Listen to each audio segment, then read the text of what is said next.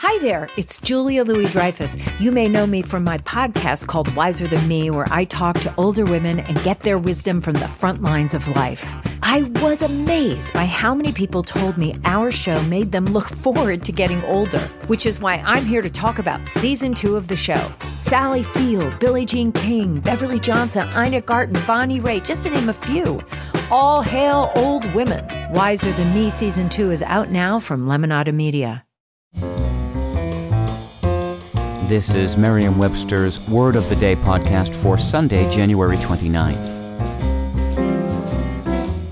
Brought to you by the new Merriam Webster's Advanced Learners English Dictionary, designed for students and teachers of English as a second language.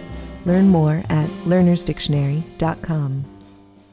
The word of the day for January 29th is Cook's Tour, spelled as two words, capital C O O K apostrophe S T O U R.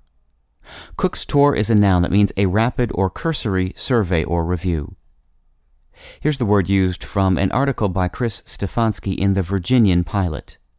Remain in the party zone. Do not drag other guests on an adventurous cook's tour of the property. Sneak beyond closed doors, explore the master bath instead of the powder room, or snoop in the medicine cabinet.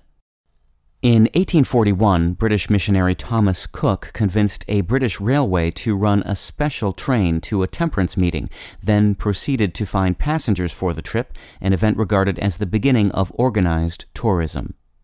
Within a few years, Cook was setting up excursions on a regular basis, and by the century's end, the Thomas Cook and Son travel agency was orchestrating travel around the world.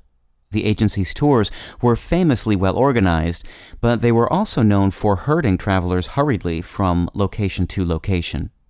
A Cook's tourist might see an impressive array of famous sights, but often only in superficial glimpses. Over time, English speakers started using Cook's tour for any hurried tour, and later for any rushed activity or cursory review. I'm Peter Sokolowski with your word of the day.